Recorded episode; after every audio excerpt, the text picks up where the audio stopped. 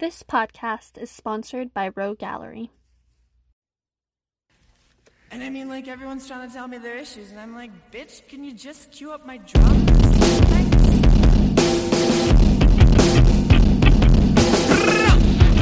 Welcome to Rebel Girls Book Club. I'm Harmony. And I'm Maggie. And we're here to take an intersectional, feminist approach to books from all over the spectrum. Bestsellers, we've got you covered.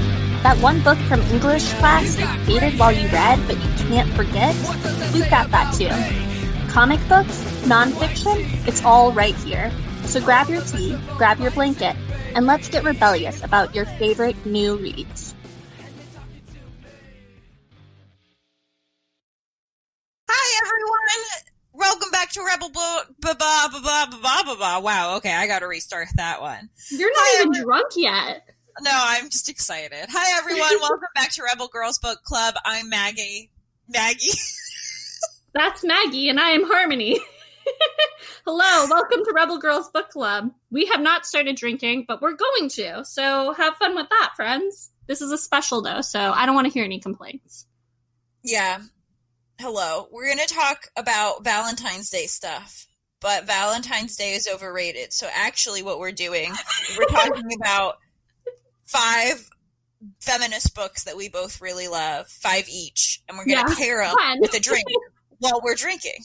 Yes, yes, we're going to be drinking. So this is going to be a whatever episode, kind of. But we're going to be talking about books and we're going to be drinking. And I have five drinks in front of me, and Maggie has one, but she's still paired drinks for you. Yeah, so who wants to go first? I don't know, man. You can start. Okay, so I guess first I'll be doing The Witches of New York, which we read on the the podcast. So for The Witches of New York, I created a sort of dark and stormy. So typically in dark and stormy, however, you're supposed to use dark rum, which makes it a dark and stormy. However, I used brandy because I don't have dark rum and I have brandy. And so it's not really a dark and stormy, but it's the same general idea. I picked a dark and stormy for The Witches of New York because I feel like that's kind of a it's not a dark novel, it's kind of a fluffy novel in a lot of ways, but it has dark elements and I feel like dark and stormy kind of goes well and well with witchcraft. For this one, I substituted simple syrup with maple syrup and it actually tastes good. So this is just brandy, maple syrup, ginger ale, and that's it. Oh, it's also powdered sugar. Nice. Why? Why do you recommend The Witches of New York to the humans if they haven't heard the six, seven episodes that we've done on this book? Why do I recommend the, the Witches of New York? Well, Ami McKay is a badass bitch who writes about badass witches. And the, it's just like a fun, nice read, except it's got a lot of dark elements and a ton of feminist themes. And it's kind of cool to read historical fiction when the characters are actually, when the character's a woman but are actually empowered, because historically we don't see a lot of empowered women. So it just kind of is like a nice book to remind you about your friendships and it's a nice book to help you feel empowered and badass and it's witchy and i love witches. Half of my books actually that i did drinks on are about witches because i'm a stereotype. And yeah so hopefully some of you listeners haven't actually listened to our the witches of new york things not because it's not a great book it definitely is but because those are our roughest episodes because we were just starting out. But you should go back and listen to them once you've decided that you love us. And the Witches of New York is cool because it's about three witches in New York living in the 19th century. And one of them is like all powerful. And I've actually had a little bit of alcohol mags. So I don't know. I don't know. The Witches of New York is great and everyone should read it. And you know what? If you want to learn more about it, go listen to our episodes. But do it once you've already decided you love us. True. So I also did for my first book a book that we've done on the podcast, although the rest of mine are not podcast related. Maybe in the future, but not right now. So I started off talking about Difficult Woman by Roxane Gay, which we've now done three episodes on and talked about four different stories from because it's just that good. And Difficult Woman essentially follows I mean, it's hard to say because they're all short stories, but I would say the general themes of the book are talking about women as they deal with societal and relationship pressures related specifically to their sexual lives and their ability or decisions to become or not become mothers. Those are some of like the main themes I would say of difficult women. And for this one, I picked a stout sangaree because it's a really rich and very, very heavy drink. It's very delicious. Otherwise, I wouldn't have recommended it, but it reminds me of Difficult Woman. It's something that you kind of want to sip slowly and savor because it's so rich and so heavy. And I feel like with Difficult Woman, in an ideal situation, you kind of read it one story at a time and you savor it and you digest it and then you move on to the next sip, you know? So what's in a stout sangaree is simple syrup, 12 ounces of stout, two ounces of ruby port, and then some freshly grated nutmeg and some fresh ground cinnamon. So essentially, you start with the simple syrup, then you slowly pour in the stout because you want the full head of foam, and then you float the port on top, and then you sprinkle it with the nutmeg and the cinnamon. So it's kind of a cool drink to make because there's a lot of floating components as a part of it, but stout is very can be very, very chocolatey and rich, and port has a lot of those same qualities. And that's why I decided to put it for Difficult Woman. Difficult Woman is a is a sh- selection of short stories I really recommend if you especially if you're i would say already really familiar with kind of contemporary feminist movements and you just kind of want to get some different perspectives slash are just interested in stories that are primarily about women dating and figuring out what relationships are like and how to do them in a healthy and safe way and how not to do them in a healthy and safe way. I saw a lot of myself in those stories. I saw a lot of things that weren't me at all in those stories and it was really just a I read the whole thing twice, which for me is not particularly usual it's just a really rich reading experience. I feel like you can get something new out of each story every time. So not only did I reread it, but it's short stories that I actually enjoy, and both of those things aren't typically me. So that's why I would recommend it to you all, my Valentine's Day friends. Also, relationships Valentine's Day. If you're lonely, this one will make you feel less bad about it because you won't want to be in a relationship afterwards. That's fair. Although there are some nice relationships in Difficult Woman. True, but they're farther between than the not nice ones. okay. Well, is it my turn again? Yeah. All right. So the next one I'm going to do, I'm going to break up some of our some of the books that we've read and have not read. This one is not a book we've read. This is the Refrigerator Monologues, and I'm going to read the summary for you from Goodreads. All right. So here it goes. The lives of six female superheroes and the girlfriends of sur- superheroes, a ferocious riff on women in superhero comics. A series of linked stories from the points of view of the wives and girlfriends of superheroes, female heroes, and anyone who's ever been, quote unquote, refrigerated. Comic book women who are killed, raped, brainwashed, driven mad, disabled, or had their powers taken so that a male superhero's storyline will progress. So I read this one back when I was a better human and still attending the feminist book club in New York City. I stopped doing that because I don't have to go to Manhattan ever now, so why bother now? But this is a great book. It's about like it said, women that have been refrigerated, which is a term that developed from primarily comic books, but just TV shows in general. It's essentially a term that means like when a woman is killed so that it can progress the story of a male character. So it occurs a lot in superhero books. And the refrigerator monologues is cool because it takes very well known superhero stories, kind of like I think The Flash is one of them. No, Spider Man is one of them. So, like, Spider Man is one of the well known superhero stories. It takes all of these, well, um, Phoenix from the X Men is one of the superhero stories. So, it takes these well known superhero stories, changes them a little so that you don't have to deal with copyright. And then it's just a bunch of women who get to tell their stories and you know they talk about the process of being refrigerated essentially to further their male character male love interests storylines. But they also get to like reclaim the narrative and tell it from their perspective. So it's really powerful. For this book i chose apothic wine because that's the cheap wine i go for. And I chose the coffee brew, the cold brew coffee brew, because I feel like this is this is a deep dark red wine, and I feel like this is a really fun and easy novel to read, but it also has such dark undertones, and I feel like the coffee kind of adds to like the sardonic tone of this novel or this book. That's all. Everyone should read it. It's funny. It's a really particular writing style. It's uh, got a lot going on, but it's also told like a comic book. It's kind of like a comic book. If a comic book were a novel, that that's what it would be in terms of writing. So it's got that sort of style on, and it's got like cool dark undertones. And I think this one matches it nicely. Harmony's been trying to get me to read this for ages. And she refuses because she doesn't like another novel that Catherynne Valente has re- uh, written. I'm open to it. I just because I didn't like space opera, it does make yeah, I don't know. I'm just one of those people where sometimes if I don't like a book by an author, it's hard for me to give a second chance to a different book. But also, everyone loves the refrigerator monologues. So I just need to get over myself and join you. Yeah, it's great. So, shall I go next? yeah, you can go now. So, the next book I want to talk about is The Weight of Ink by Rachel Kadish. It is tied for the best book that I read in 2019 with Haruki Murakami's Killing Commendatore. I just could not choose between the two of them. So I'm going to read you the Goodreads synopsis.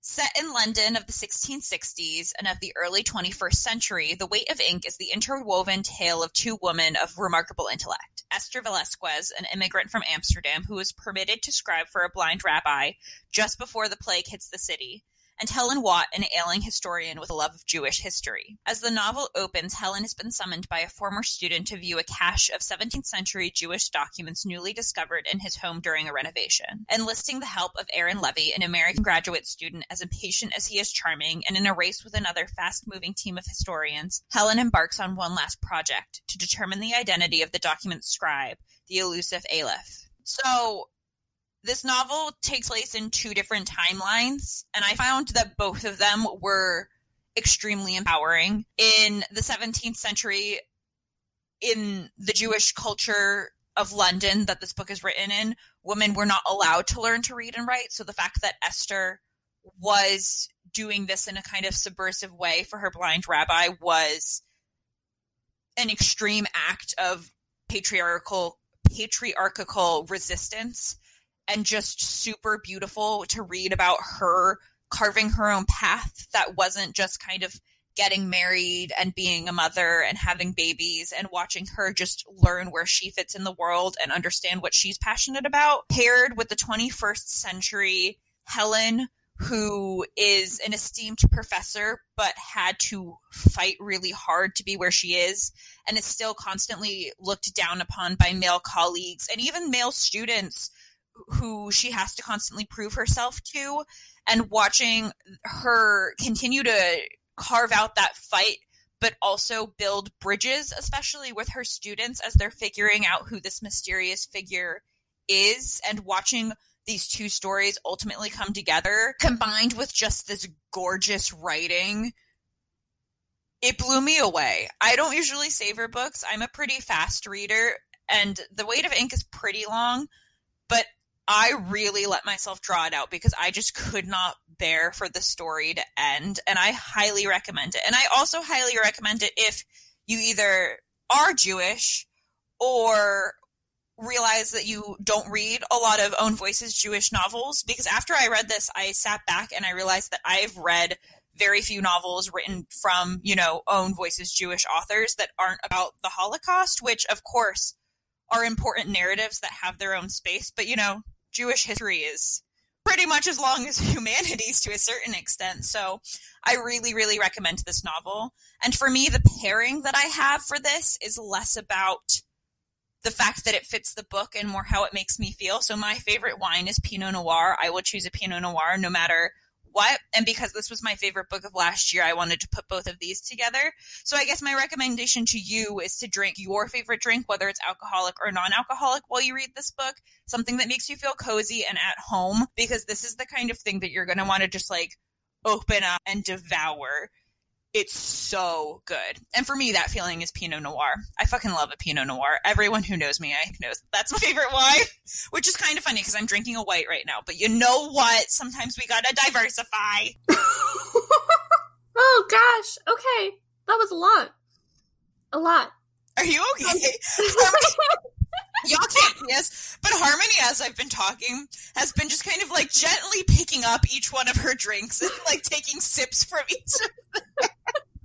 I'm worried I'm not going to get them get to them all before I fall asleep tonight. Okay. it's your turn, my man. My next book is Waking the Witch, which I've talked about on the pod a little bit because I was reading it while we were doing The Witches of New York and kind of first starting the podcast. So let's see. I have a summary here. It's done by one of my favorite witches. She's a badass. Her name is Pam Grossman. All right. So, so a whip smart and illuminating exploration of the world's fascination with witches from a podcast host and practicing witch, Pam Grossman, comma, I mean, parentheses, the witch witch.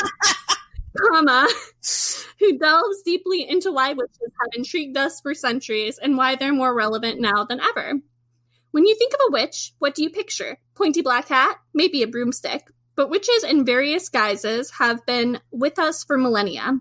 In Waking the Witch, Pam Grossman explores the cultural and historical impact of the world's most magical icon, from the idea of the femme fatale and league with the devil in early modern Europe and Salem, to the bewitching pop culture archetypes in Buffy the Vampire Slayer, Sabrina the Teenage Witch, and Harry Potter.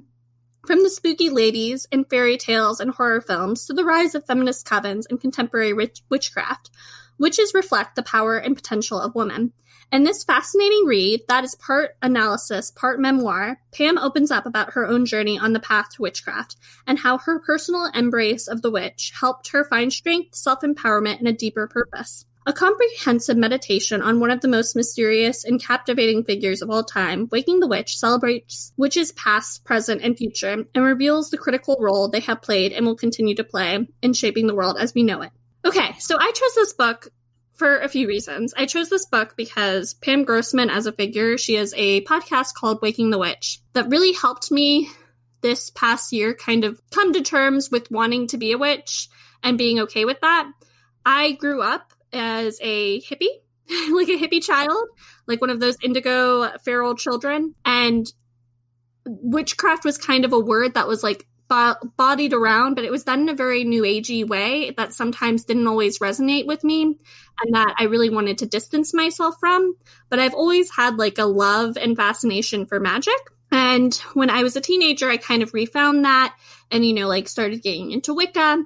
But my parents at the time were very sardonic and like, I don't think sardonic is the right word. I'm sorry, sarcastic and cynical and really didn't like, I don't know, like they were not dreamers. They were very much like anti the dream. And I was very much a dreamer. And so they made fun of me a lot for it. And it wasn't like, it was all, it wasn't mean spirited necessarily. It was just like who they were against like who I was as a person.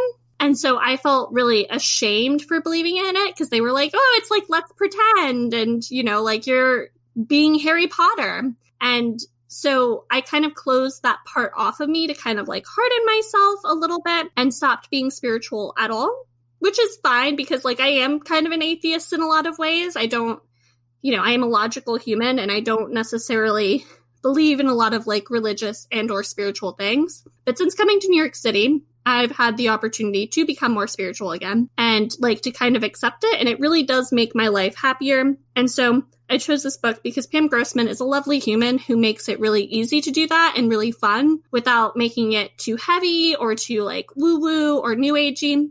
And she's also just kind of a figure who like unabashedly loves witchcraft and loves like geeking out over it, like geeking out over like witchcraft movies and movies that feature witchcraft and artists that paint. And so it's kind of encouraged me to be more okay being geeky and to like love these things, even if they don't seem necessarily cool or even if they seem too stereotypical or if I feel like I'm fitting some sort of trope that I don't want to be fitting.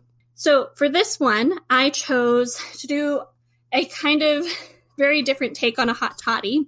So essentially, I made one of my favorite teas. I put in it comfrey, feverfew. It has some hibiscus, lavender, chamomile, and a little bit of motherwort because we're talking about witches. And I feel like Pam Grossman, though she has no children, has acted as a sort of spiritual mother towards me, even though I don't know her, because she has shared this knowledge with me and therefore allowed me to like accept my own geekiness. And I also used this honey, which I've used in some of my other drinks. which I think is really unique. It's a Greek honey that my partner's uh, best friend picked up for him in Greece, and it tastes real weird. It's called Spitco, Spitco honey, and it has natural Chios mas mastia, mastia. I think. Does that sound like a word you know? No, No. but I, I trust you. I, I like this. It tastes like summer and spring to me a little bit. Like it's not traditionally it's sweet, but it has like all of this other weird flavor that we just don't have, I think, in this part of the world. And maybe they do in Greece. So it's it's a very interesting flavor, and uh, I like it when I'm like thinking of spring. So I put that in my tea, and I'm also drinking it with Jim Beam's whiskey to kind of give it like a rush, cool girl, or not a rush, a rough, cool girl edge. it kind of looks more like a dark and stormy than my dark and stormy does, but that's okay. That's fine. That was a beautiful story. Thank you for sharing, Harmony. Thank you. Maggie, do you remember when I fell in love with Edvard Munch? Yeah, I do. That was a trip. Well, I've been looking to get my hands on a print of his painting Madonna. Dude, you should check out Row Gallery. Row Gallery? Yeah, they have artworks in every style for every budget. Over 30,000 original vintage prints, paintings, photos, and sculptures. That's awesome. Where do I find them? They're located in your neck of the woods at 47 15 36th Street in Long Island City, but you can also find them online at rowgallery.com. So I'm pivoting then because the next thing I want to talk about is a memoir because we don't talk about very much nonfiction thus far on the podcast. That is changing, I promise. Pulling teeth on my end, but a memoir and a nonfiction piece I really liked was Educated by Tara Westover. It was one of the first books I read at the beginning of 2019, kind of when it was at its like biggest hype. I know I'm recommending a book right now that probably everyone's read, but I do think it's a worthwhile read. I thought that Tara was a really great writer and I thought that her story was really empowering. I'm not going to read you the Goodreads summary because it's not really possible I have to spoil a memoir given that it's someone's life, but essentially Tara grew up with some very extreme off the grid parents. That was partially due to religious leanings and partially just due to distrust of the government.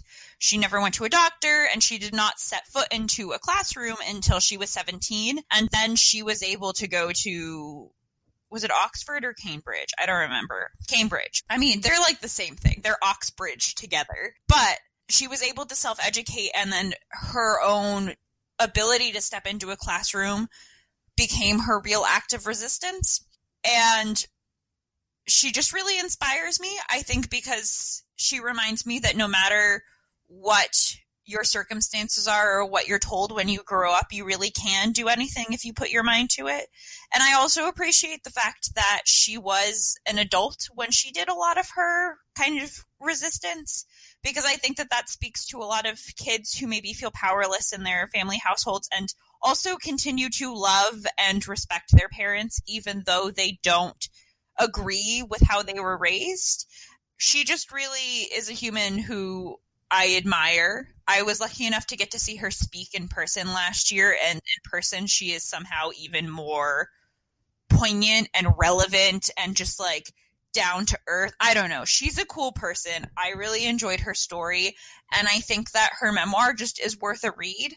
Um, so to go with that, I picked a Viognier, which is a white wine, and I picked it because it is one is a white wine that in my experience can have a lot of different flavor profiles um, but the one that most excites me and the one that most resonates to me with educated is the idea of a Viognier being very effervescent. And if I could describe educated in one word, I think effervescent might be it.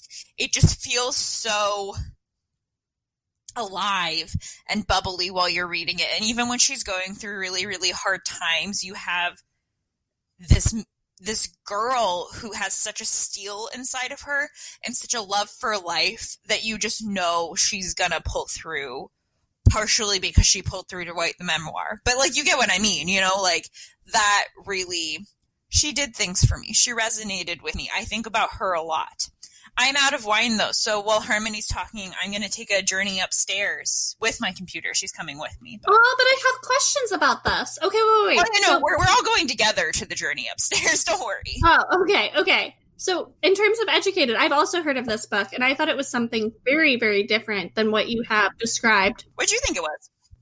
I I don't know. Maybe I'm not like listening to your description. I thought it was like someone teaching themselves how to read and write. It was partially that. That was the beginning of the book because she didn't she didn't enter a classroom at all until she was 17. So like oh.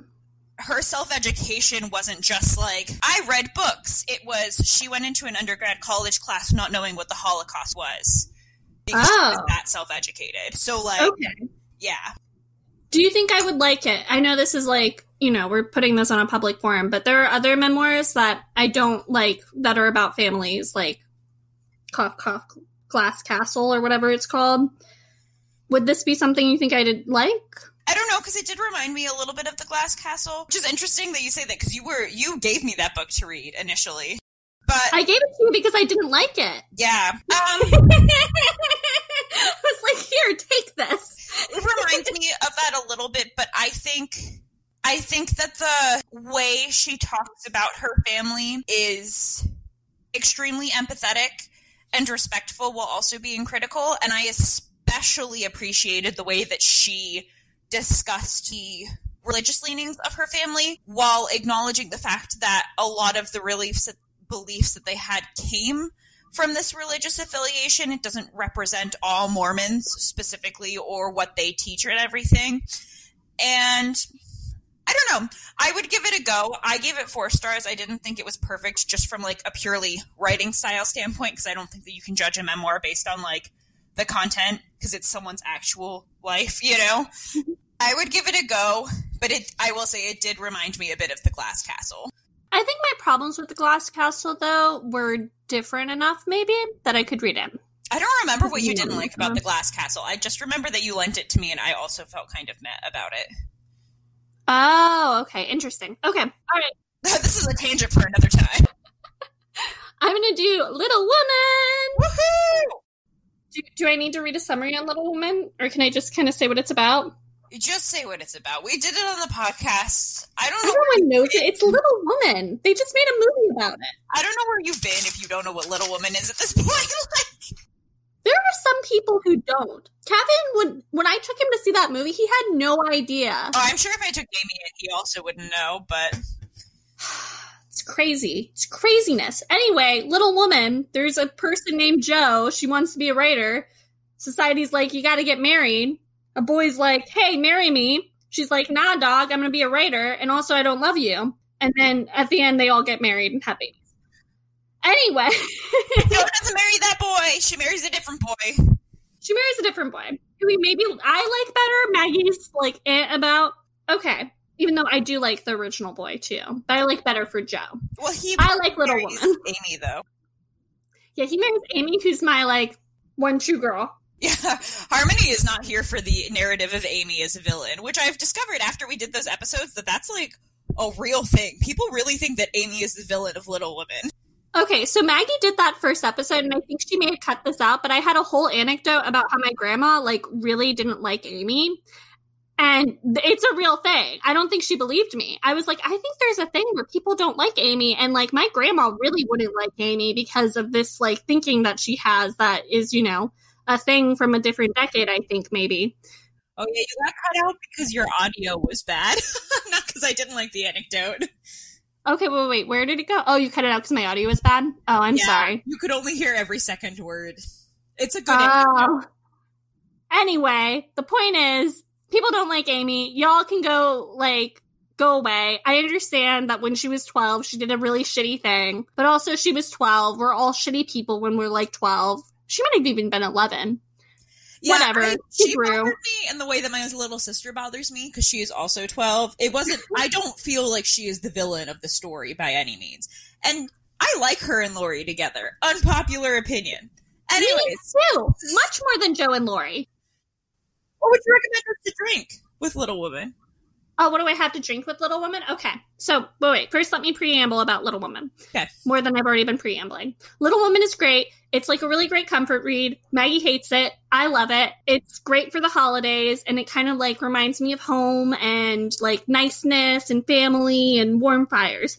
So I made hot cocoa um, with a little bit of brandy because that's what I have accessible to me right now. And the cocoa I used was actually baking cocoa. Yeah, so it tasted that. use real hot cocoa. yeah, it tasted real shitty at first. The milk that I used was oat milk because I used all my milk on something else, which I'll preamble about later or ramble about. I don't know what I'm saying anymore. I'm drunk. Um, I added some of that honey I told you guys about to the cocoa, like while we were podcasting, and it tastes much better. So I recommend it. Brandy and hot cocoa, yes. Read it with Little Woman. Just read it with cocoa. You know, read it with something comfortable because Little Woman is a comfort read. Hashtag comfort reads on Instagram. Maggie, your turn. Okay, I'm waiting for my Goodreads thing to load, but I want to talk about Gods of Jade and Shadow by Silvia Moreno Garcia, which is a book that I have, I don't know, weird feelings about, I guess. Because you'll know when you read a book, and at the time you're like, oh, you know, like this was good, it was fine, but it didn't like blow my mind. But then you find yourself thinking about it significantly afterwards. For me, this was Gods of Jade and Shadow. I actually really want to reread this book because I'm curious if I have rose colored glasses about it or if it actually I kind of underrated it to a certain extent when I first read it and it and the continuing thoughts I have about it are more correct. But I also think it's super feminist and it's also by a Mexican author, which is pretty cool. So, Gods of Jade and Shadow, 1920s jazz age situation. So, the jazz age is in full swing, but Cassiopeia Tun is too busy cleaning the floors of her wealthy grandfather's house to listen to any fast tunes. Nevertheless, she dreams of a life far from her dusty small town in southern Mexico, a life she can call her own. Yet this new life seems as distant as the stars until the day she finds a curious wooden box in her grandfather's room. She opens it and accidentally frees the spirit of the Mayan god of death, who requests her help in recovering his throne from his treacherous brother. Failure will mean Cassiopeia's demise, but success could make her dreams come true. In the company of the strangely alluring god and armed with her wits, Cassiopeia begins an adventure that will take her on a cross country odyssey from the jungles of the Yucatan to the bright lights of Mexico City and deep into the darkness of the Mayan underworld. So I could not do this without talking about fantasy because fantasy is my favorite genre and the one that I read the most of. So this story I loved because Cassiopeia knows her own mind and she's a badass bitch. And I sound really drunk right now. I'm not. I'm only I've only had one glass of wine, but I read this book just long enough ago that like the details. But I really just enjoyed this book for two reasons. One, Cassiopeia knows her own mind. She knows what she wants. And even though she's born into a very patriarchal family where things are really unfortunately stacked against her, she's able to push against that. Two, separate from feminism, but I think relevant. I loved the fantasy elements and loved the fantasy aspect of this. And three, I loved the love story in this because it was so centered around Cassiopeia and what she wanted and what she was into. Um, and also, I mean, her love interest was sexy and all, but it also the whole balance of everything just worked right for me. And it left me feeling really empowered. And I'm really excited to see I don't know if this is going to be a standalone or if there's going to be more. I hope there's going to be more. But I'm excited to see whatever this author does in the future because she's doing such a beautiful job at combining ancient Mexican folklore with like 1920s jazz age with like really great, awesome main characters that you wouldn't necessarily think of, I think, as all being in the same novel in the same place. And she's really killing it. So the drink I want to recommend with this is the Paloma because A, I have been told by my Mexican friends that it is one of the most popular drinks in Mexico. I'm sorry if that's not true. Please come at me later if it's not. I did my research. Rebel Girls Book Club at gmail.com. Don't come at me too hard. I tried. But be nice. Be nice, but come at me. But the main things in it are tequila, grapefruit juice, and lime juice. And that really, to me, that flavor combination super spoke to this book as being both, I hope, like I said, I did my research, authentically Mexican, like this book is, but also grapefruit and lime, like that whole sweet, bittersweet, sour situation is totally this book this book does not wrap up neat and clean and sweet. You know, it leaves you wanting more, but also being satisfied, but also like there's this bitter, sour thing while you're reading it. That's how you feel. And I feel like that whole flavor profile really just exemplifies what's happening in this novel. Yes. Yes. I want to read this book so badly now. It's really good. It's also, especially for a fantasy novel, pretty short. It's like 350 pages. So if you're new to fantasy as well, I would actually really suggest starting here. I like 350 pages. It has a beautiful cover. I posted it on our Instagram recently. I saw that. I recognized when you said the thing. I was like, oh, I saw that on Instagram. Maggie does most of our Instagram if you don't know already. Sometimes it's me when like when Maggie can't do that Mine are the significantly less good photos, though. a lot about witches. But technically yeah. speaking, the eye on Instagram is me, in case you guys didn't know. Yes. Just the eye is usually yes. Sometimes I do witches. I mean, most of the time I do witches, but it's also because that also like gets more likes, I find, and makes up for the fact that I can't actually photograph. Yeah, you have really you you're plugged into a community that's like here for you on Instagram, and I am battering against a community that just wants good photos. Like, try it. Yeah. Okay. Is it my turn? Mm-hmm. All right. We're doing the Daughters of Temperance Hobbs, which I just read, and it was a nice little book, and I liked it a lot. Apparently, it's a sequel the first book is called the the physics book uh Temperance Stains. No, Deliverance Stains. Mm. Yes, Deliverance Stain. The physics book of Deliverance Stain is the first book. I have not read that yet. I'm trying to get my hands on it on the library, but I think it's checked out. It's like a nice kind of fluffy book. What I really appreciated about this book is that it has a romantic subplot, but the person is already like the main character is already in a relationship with her partner which I really enjoyed. And I'm thinking about writing a novel soon, and that's going to kind of be like it's going to be a quote unquote romance novel, but my main character is going to be in a relationship with her partner. Yeah, Maggie and I will talk about this afterwards. yeah, this is the first time hearing about this shit. What the fuck? It's a part of I I listen to a podcast called The Rom Pod, and the whole point is romance noveling as a sacred practice like writing a romance novel. Mm-hmm. And so, given some stuff that you know that may be coming up in my life, Maggie, mm-hmm. it's a part of that and my method of coping. Are we ever going to share about that, by the way? We can't right now because of reasons that have to do with A, it might not happen for, you know, reasons that happen in the news, and B, the fact that, you know, laws, legal. Not even legal laws. It's like things that have to do with me getting a paycheck. So, uh, I get you. Okay. so, no, we're not sharing that at the moment. But anyway, yes, we'll share that eventually when it's like official, official, official and doesn't affect any paychecking. But I'm writing a romance novel, and I liked the fact that this main character has already, like, she's already in a relationship. Here, I'm going to read the Goodreads sub summary, not subplot summary. Here we go. Thanks to Goodreads for not sponsoring this video, but being, you know, a real supporter of us being able to make it anyways, for having these lovely summaries so that we don't spoil our books for you. I post like good I link to Goodreads all the time. In our show notes, it's always Goodreads. Oh, On oh, yeah. our like reading schedule list, it's always Goodreads. I love Goodreads, even though I don't use it because I can't get back into my account because I'm in the Rebel Girls Book Club account and I hate writing book reviews. So also it's owned by Amazon and like that's a oh, whole thing. But yeah, oh, Jeff Bezos yeah. is the overlord of Goodreads, but that's a whole other podcast. well, okay, we're anti-capitalism. We just really support Goodreads, apparently. All right, here's my summary. New York Times bestselling author Katherine Howe returns to the world of the physick book of Deliverance Danes with a deliberate with a Deliverance Dane with a bewitching story of a New England history professor who must race against time to free her family from a curse.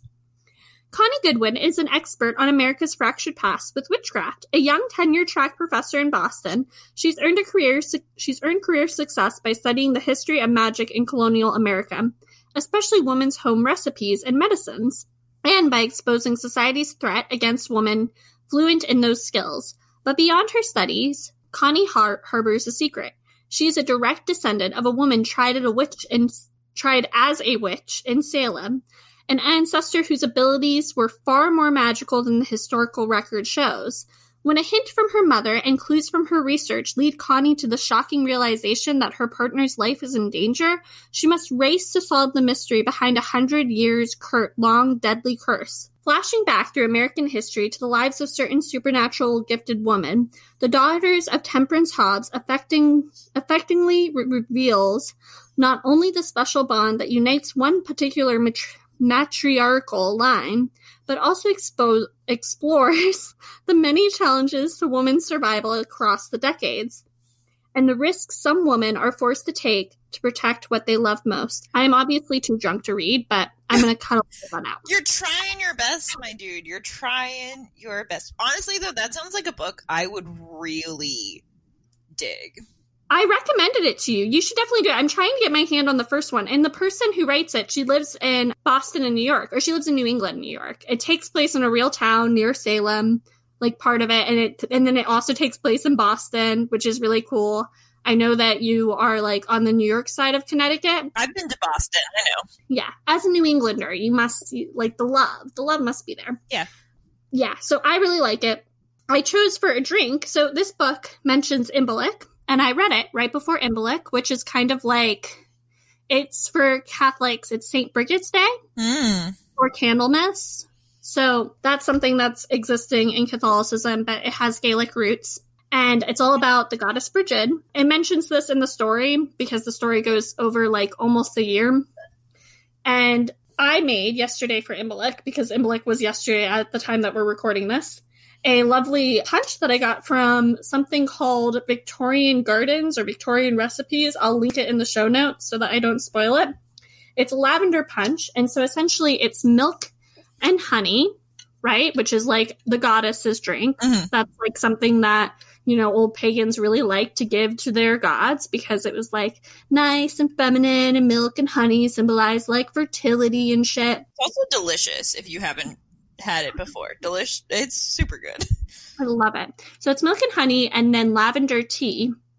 And then it's also brandy, which is why I had the brandy. And so I had made some for my Imbolc ritual yesterday and I had a little bit left over.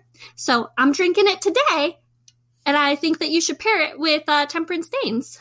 The, the daughters of, no, it's not that. It's Temperance Hobbs. It's the daughters of Temperance Hobbs, which is a part of the book. It's a sequel to the book, the physics book of Deliverance Danes. It's like kind of a nice comfort read. I like that the romance is there, but it's not really a main thing at all. I like the old family tradition. I like the historical elements. It's nice. It's comforting.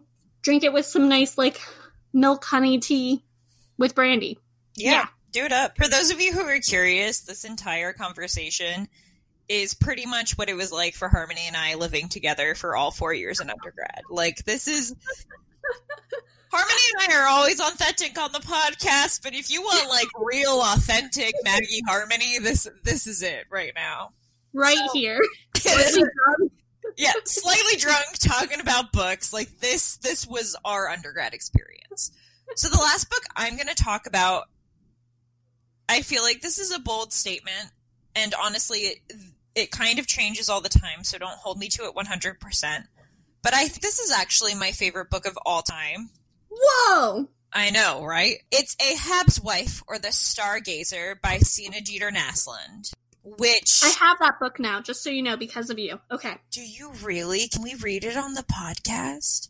We can, but we have to do it next season. Oh yeah, of course, Okay. of course. But so I read this book at one of the worst times of my life. It was the spring of our senior year of undergrad. My then boyfriend, now husband, you all have heard a lot about, his name is Damien, was underway for the first time ever. He had just moved 3,000 miles away. I didn't really know what was going to happen there. He was gone a lot because the Navy. My grandmother died rather suddenly. I was doing a lot in school. Our house 3,000 miles away sp- sprung a leak and I had to fly out there in the middle of our semester. Lots For DDs, for clarity. yeah, lots of shit happened the senior year, the second semester of senior year of undergrad. Would you agree, Harmony? I had a rough semester.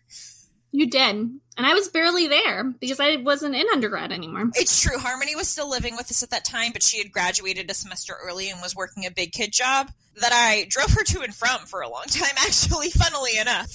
That was real love, man. You worked far away. But I'm sorry. it's okay. But through all of this, in the middle of the worst of it, I read this book.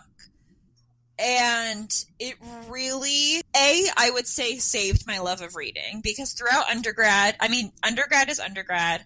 I was a workaholic to say the least. Harmony is giving big nods. Scary workaholic. I did I told people not to follow in her footsteps because I thought that they would die. two people did try and follow in my footsteps. Harmony was one of them. It was bad. I was that person in undergrad. Like I just did hashtag the most all the time. And so like my love of reading kind of fell to the wayside. But in senior year, generally speaking, I had more time to read. I worked my dick off, frankly, the first three years, and I was able to have a little bit more free time that last year, even though things went awry in my personal life that second half of the year. So I was starting to read again, and honestly, like, I liked it, but nothing was really resonating with me until I read this book. So I'm going to read you the summary now, but that's my that's my backstory for it. I guess to say this book is popular, kind of in a cultish way, so I think it is as good as I think it is. But I guess to give a slight caveat, it came into my life. It was the right book at the right time. You know, it was what I needed in this shitstorm that was my life that semester. So, oh, I don't want to just the Goodreads. You know Is how it spoilery? it's not that. It's just you know how so much of summaries is just praise for the book. Like I don't want to tell you praise for the book. I want to tell you what the book is about. Okay. Inspired by a brief passage in Moby Dick, it is the story of Una, exiled as a child to live in a lighthouse, removed from the physical and emotional ble- abuse of a religion mad father. It is the romantic adventure of a young woman setting sail in a cabin boy's disguise to encounter darkness, wonder, and a catastrophe. The story of a devoted wife who witnesses her husband's destruction by obsession and madness. Ultimately, it is the powerful and moving story of a woman's triumph over tragedy and loss through her courage, creativity, and intelligence. So that synopsis is really vague, but I do think it really captures what the story is about. Essentially, Jeter is embodying, imagining a story for the wife of uh, Captain Ahab in Moby Dick, which, funnily enough, is one of my least favorite books. I think I'm kind of famous among our friends for disliking that book. I've read it three times, not for Novels. not for any kind of enjoyment, just for class. I don't like it. So when I picked up this book, I was like, oh, you know, like I don't know if I want to think about Moby Dick anymore, and I'm really glad I did. It just Una's story is so beautiful. And I will say, as far as feminism goes, she is. This whole story is constructed around the time of when Moby Dick was written and published. So, like, it is a little bit dated, but, like, what she does with her life and who she is as a human is so beautiful. And she refuses to take no as an answer, and she just overcomes so many obstacles. It is just. I don't usually mark up books to the horror of my favorite professor, but that book is soaked in pen because I could not read it and not just like mark it up, you know? It really did so much for me. And after that was really when I kind of remembered that it was like, okay, new books can still ignite this in you. Uh, I think Harmony and I talked about at the beginning of our podcast the fact that part of the reason we started this slash part of the reason she started this and I came on as a host was because we both really missed our English classes where we were able to like rip books apart. And as a lit major at the time, I loved so many books that we were reading and wasn't finding that same rip rip apartable, I guess, quality in the books I was reading in my personal life. And Ahab's Wife was one of the first that I was like, yeah, this is still worth pursuing. Um, and since then, I've been a real fucking fiend with books. I've read more than I probably should. Uh, so I would say for this last one, I recommend mulled wine while reading Ahab's Wife. Oh, I love mulled wine. It's so good for a couple of different reasons. Frankly, it's a fucking long book, so you need something with lower alcohol content, and when you cook the wine, it lowers the alcohol content. But also, mulled wine is something that, flavor wise, you can make whatever you want, right? You could start with whatever wine you want, and you could add whatever spices, fruits, flavors to it that you want. I think Ahab's Wife is one of those books where different people could pull so many things from it that it reminds me of that. And also similar, I guess, to The Weight of Ink because it's my all it's my all time favorite book. Like I want you to drink something that feels comforting, that feels homey, that feels warm and nice. Ahab's wife talks about some difficult things, but the overall message is one of like hope and empowerment and strength. And for me, mulled wine is a place where you can like get cozy, get ready to talk about some difficult topics, but like ultimately, you know, you're gonna come out you're gonna come out good in the end. Oh, I love it. I really went on a tangent in the middle of that there, talking about my personal life. I don't think I've ever talked about my personal life that much on the podcast. No, you're much more guarded. No, it's okay. I went on several tangents, so you just gotta like even the field. I feel comfortable. I feel comfortable with everything I shared. Like it's all stuff that actually happened to me. But yeah, you know, like that. That was what was happening when I read this book. I really do recommend it. I really do hope we can read it in the future on the podcast.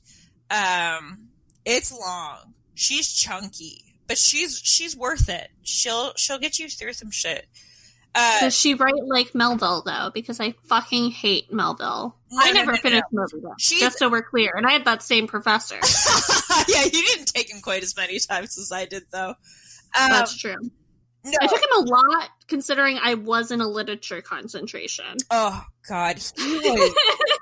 I still talk to him. He he tried to come out to visit me, um, but no, he she does not write like Melville. She has, I would say, a flowery writing style, but it reads much more as like a modern book. It it's more historical fiction than her trying to emulate emulate Melville style.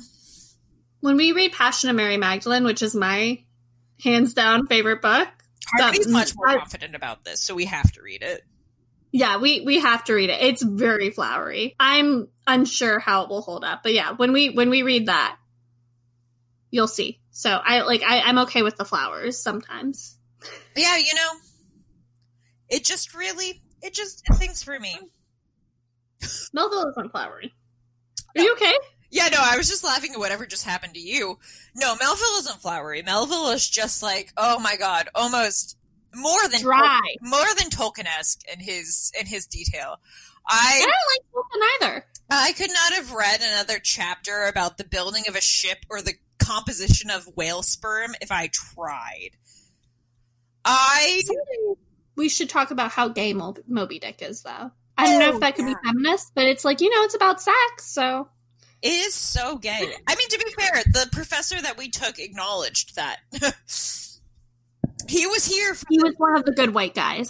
Oh yeah, we we loved him. Our friendship was based in his intro to lit class. Really, did we ever send him our podcast? No, oh god, I don't know if I can handle that. Do you think you would? You can, you can do it because you're on like close terms with him. Yeah, If we're you want we're to. tight. I'll be like Tell him to David. Hello, let's do it. Tell him to start from the beginning though, because it's hard to listen to in the. In, I mean, not in the beginning. Tell him to start from the the most recent. Yeah, I'll tell him to start from Little Women because I feel like that might be what he has a basis for. And I think That's- he'll, I think he'll really find it funny that I don't like Little Women. Frankly, Does he like Little Women? Do we know? No, but it's his era, and I feel like I'm so, in his eyes, famous for disliking famous work that he's gonna be like, "Yep, that's that's my girl." Aww. Okay, I like that. All right. Um, do we have anything else we want to talk about at the end of this? I've like basically completed all five of my drinks, and I'm really proud of myself. That is terrifying. Okay, I- have had two glasses of wine.